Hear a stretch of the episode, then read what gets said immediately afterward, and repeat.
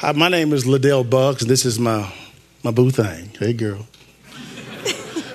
Cynthia. We've been married for 12 years. We have two sweet little girls who love to talk uh, about a lot of, and they have a lot of interesting uh, personalities. Gabriella, who's 10, and Isabella is 6, and we have a little boy on the way. Praise his name for the boy. Hallelujah. Uh, I was born in a small town in East Texas named Huntington, Texas, uh, in a Christian home with, a, with my single mother and my little sister. Um, we went to church every single day and twice on Sunday. Most of the time, I would fall asleep in the church, probably because I was tired for being at the church all day. My biological father was never around, and that really left a void in the beginning part of my life of not having a father figure uh, to guide me. Well, what was important to him was drinking alcohol and extramarital affairs. If you look back into the Buggs family tree, uh, you would see that the lack of the presence of a father figure and extramarital affairs were very common. We then moved to Dallas, Texas, and when I was six years old, my mother remarried, and I finally had the father figure that I had so yearned for. Uh, we began to uh, continue to go into church, uh, but not every day, thank the Lord. the funny thing about going to the local church is that I began to learn about this man named Jesus. My new father would take me to men's Bible studies on Wednesday at, at Bible Fellowship. We prayed together. He coached my basketball team, and the Lord used him to lead me to Christ. A small voice in my ear began to tell me that I have something great for you. I grew up with my parents and two younger brothers in a border town called Del Rio. I was a straight A student, semi athletic, had a solid group of friends, and very close extended family. Overall, a pretty good girl. Growing up, my parents had a very Mexican cultural marriage. My mom served with a kind heart and had breakfast, lunch, and dinner made. She would tend to work, kids, and home, never complaining. We understood that what my dad said was it. We were not to question him or his decisions or be disrespectful.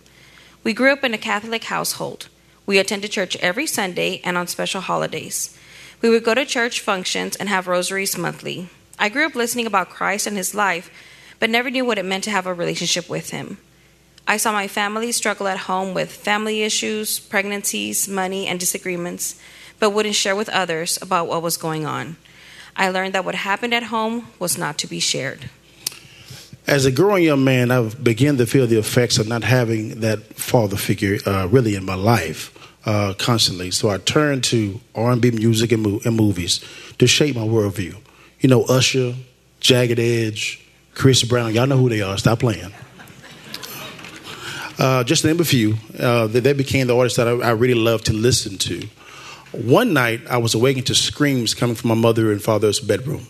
That was the first time I learned that my new father had been physically abusing my, my mother.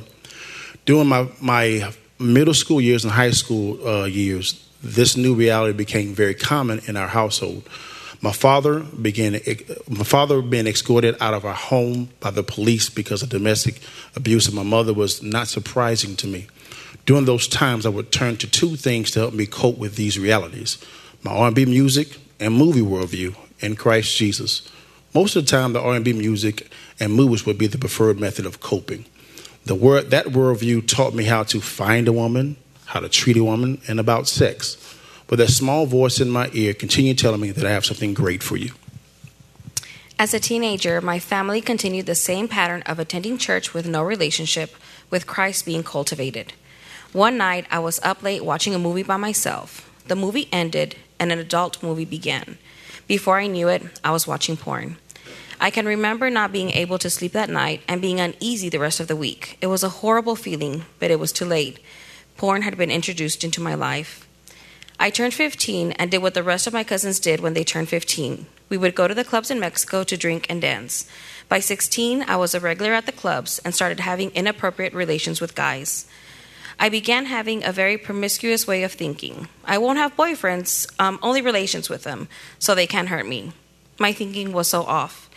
As I had promiscuous dates with guys, I would get hurt, and so my appetite for porn grew with it. I was able to watch porn from my room since my parents trusted me so much, and I became so numb to it that no one knew what I was doing. I remember one time my cousin came to fix my computer, and he let me know that he could see what was on my history, and I simply left the room. He didn't tell my parents, and I learned to erase the history. I didn't notice then, but the Lord was providing a way out. 1 Corinthians 10:13 says, "No temptation has overtaken you, but such as is common to man, and God is faithful, who will not allow you to be tempted beyond what you are able, but with the temptation will provide the way of escape also, so that you will be able to endure it." My sin pattern continued. During my high school and college years, this is when I began to become very promiscuous in my relationships with women. I started to ignore that small voice in my ear. I began to date a young lady, and things became began to get very serious, and marriage was on the table. This lady fit the worldview that was taught to me at my young age. Suddenly, this relationship ended, and I was heartbroken. But even that heartbrokenness fit the worldview that I was taught. During the latter part of my college years, that's when I began to become serious with my relationship with Christ. This is also when I met this woman here, Cynthia. Okay, let y'all let me paint the scene for y'all, y'all real quick. She was walking into the student union at UT Dallas. Uh, her hair was blowing in the wind. I'm not lying. Uh, uh, everything around her stopped moving, and there was a spotlight just on her. Uh, I am not lying, y'all. I'm being for real. Uh, I said to myself, "Who is that?" And one of those R&B songs came to mind. But I kind of insulted her by telling her that she was too wild for me to date. Uh, the first time we had a discussion, I actually shared the gospel with her. As soon as I got done, I ran outside and called the pastor who had begun discipling me and told him that I shared the gospel with her. He asked me, What did she say? I replied, I don't know, but I shared the gospel with her. Uh, he said, Son, it would probably be wise for you to follow up with her to see if she, if she accepted Christ. Little did I know that little voice began to talk to her in her ear also. At Christmas time, Cynthia called me and informed me that she had accepted Christ as her Savior. I had no clue what Christ was doing behind the scenes. She became a she began she became the first person that Christ used me to lead to Him. We immediately went into courtship, and three years later, we were married. I graduated high school and came to Dallas to attend UTD. Being the first one in my family and second in my extended family to go to college, my dad did not want me to stay in a dorm alone. Since we didn't question what he said, I came to live with my aunt and my uncle and her three kids. This living arrangement saved me from getting too wild. I continued to have inappropriate relationships, but would always come back home. I continued to get my heart broken and kept watching porn. Then one day, I walked into the student union and met a quiet guy named LaDale Buggs. Amen. Not much was said, but there was something different about him. He asked me a very important question Do you know Christ? I said, I'm Catholic. He responded with, That's not what I asked. He continued by sharing the gospel and planting a seed. I went home to Del Rio for Christmas break, accepted Christ, and called LaDale to tell him my joy. After that Christmas break and a few months of spending lots of time together discussing Christ, learning how to read the Bible, and attending church with LaDale, we had an important conversation. He said, I am not looking for a girlfriend, I'm looking for a wife. And I responded with, I'm looking for a husband. And we went into courtship. We had an agreement in place that kept us from having premarital sex. We were in courtship for three years and kept our agreement. I kept using porn sporadically, feeling uh, guiltier, but not letting LaDale know anything about my struggle. But two days before our wedding day, my old friend, the R&B music and movies worldview, showed up that the young lady that I had had a serious relationship with years before I met Cynthia called and asked if I was going to marry Cynthia. Of course, I yes, I said yes, but a terrible seed had been planted. After saying I do, that seed would often pop up in my head, and I began to ask the question: Have I married the right person? Four years into our marriage, the, the young lady contacted me again to see if I would leave my wife for her. I told her no, but I did not inform my wife of our conversation. A couple years later, she reached out to me again and we began to have an, a, an emotional affair. My wife had no clue what I was doing. That little voice in my ear would tell me, uh, don't continue to do this, but I ignored it. We got married, and I was thinking, this is it. LaDale is going to fix my porn issue, and we are set for life. But I was wrong again. Our first year married was rocky, especially since I got pregnant about six months in. We became task oriented and soon became roommates. I stayed away from porn for the first year, but after that, all bets were off. We continued to attend church on Sundays and always with a smile on our faces. I attended women's Bible studies, but the relationships never went beyond the four walls. We were doing what my family used to practice what happens at home stays at home. We became roommates. My wife found out about the affair while we were watching the movie called Temptation. Uh, I had to come clean to her about the affair, but I conveniently left out some details. She was heartbroken about the entire thing, and I thought she would never look at me the same. Then late one evening, everything came crashing down. We were watching a movie about infidelity, and LaDale kept asking me about every five minutes, Are you okay? Are you okay? And I replied with, Yes, let me watch the movie. Soon after, he got up and went to the bathroom. After about a minute later, his phone got a message. I checked it, and it was his ex girlfriend. I opened up the thread and read that that was not something new. He came out and told me everything. I was so hurt and could not understand how he could do this or why. But I went to the Lord and asked for wisdom. I talked with a good friend, and her words of wisdom left a single word on my mind hope. I remember waking up the next day and making him breakfast because I understood that if I allowed my heart to start building walls, they would be harder to break down. We both knew we wanted to stay married. We just didn't know what to do or where to start. I went back to the one thing that I knew never let me down, and that was Christ Jesus Himself. I confessed the affair to, the, to some guys that I had been walking with. They encouraged me and referred me over to Scott Kadersa from Watermark. Scott informed me about a great ministry called Reengage. I told and told me to watch Rule and Susan Cox story.